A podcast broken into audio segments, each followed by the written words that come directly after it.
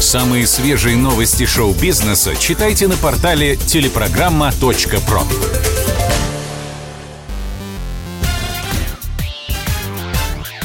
Шоу-бизнес с Александром Анатольевичем на Радио КП. Это новости шоу-бизнеса на Радио КП. И я, Александр Анатольевич. Здравствуйте. Знаменитости в своих социальных сетях продолжают прощаться с королевой Великобритании.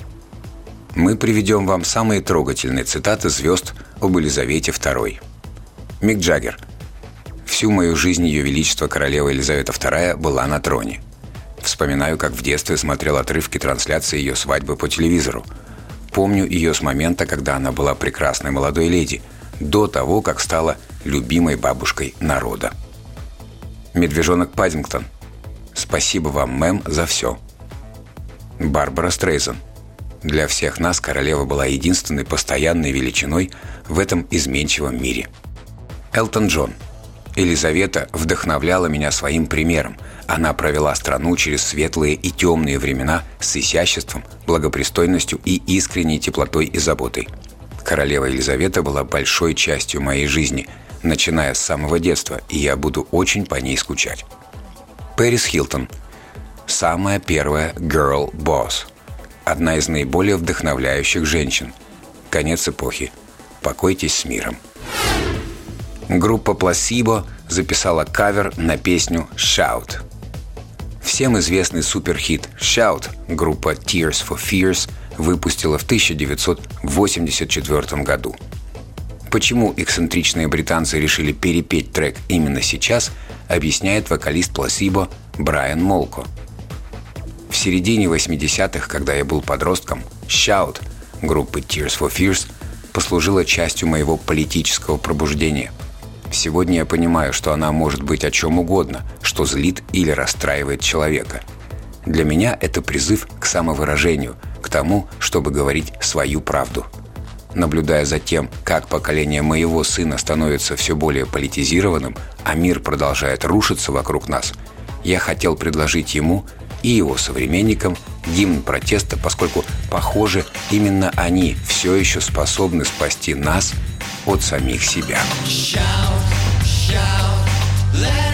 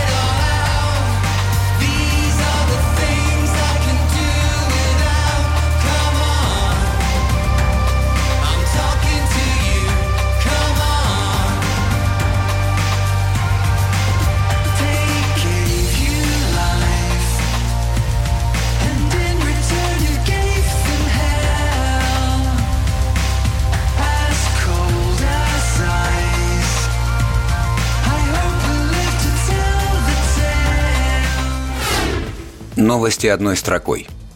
Писатель и журналист Василий Авченко стал автором текста для «Тотального диктанта-2023».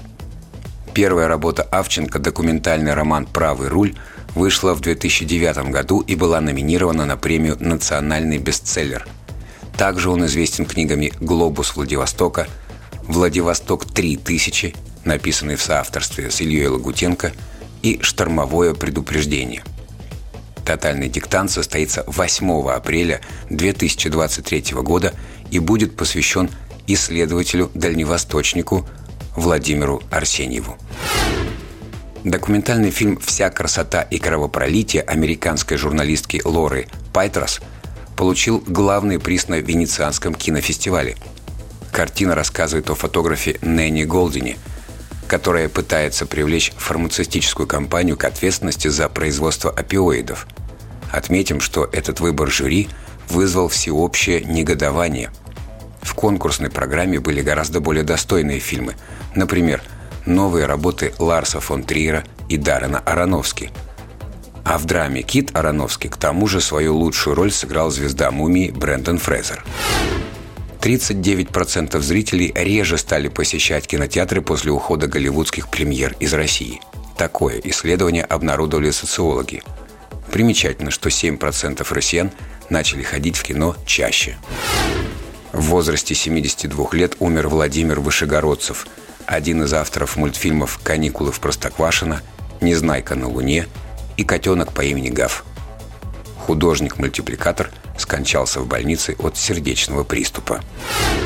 Это был выпуск новостей из мира шоу-бизнеса на Радио КП. Меня зовут Александр Анатольевич. До встречи завтра. Пока. Самые свежие новости шоу-бизнеса читайте на портале телепрограмма.про.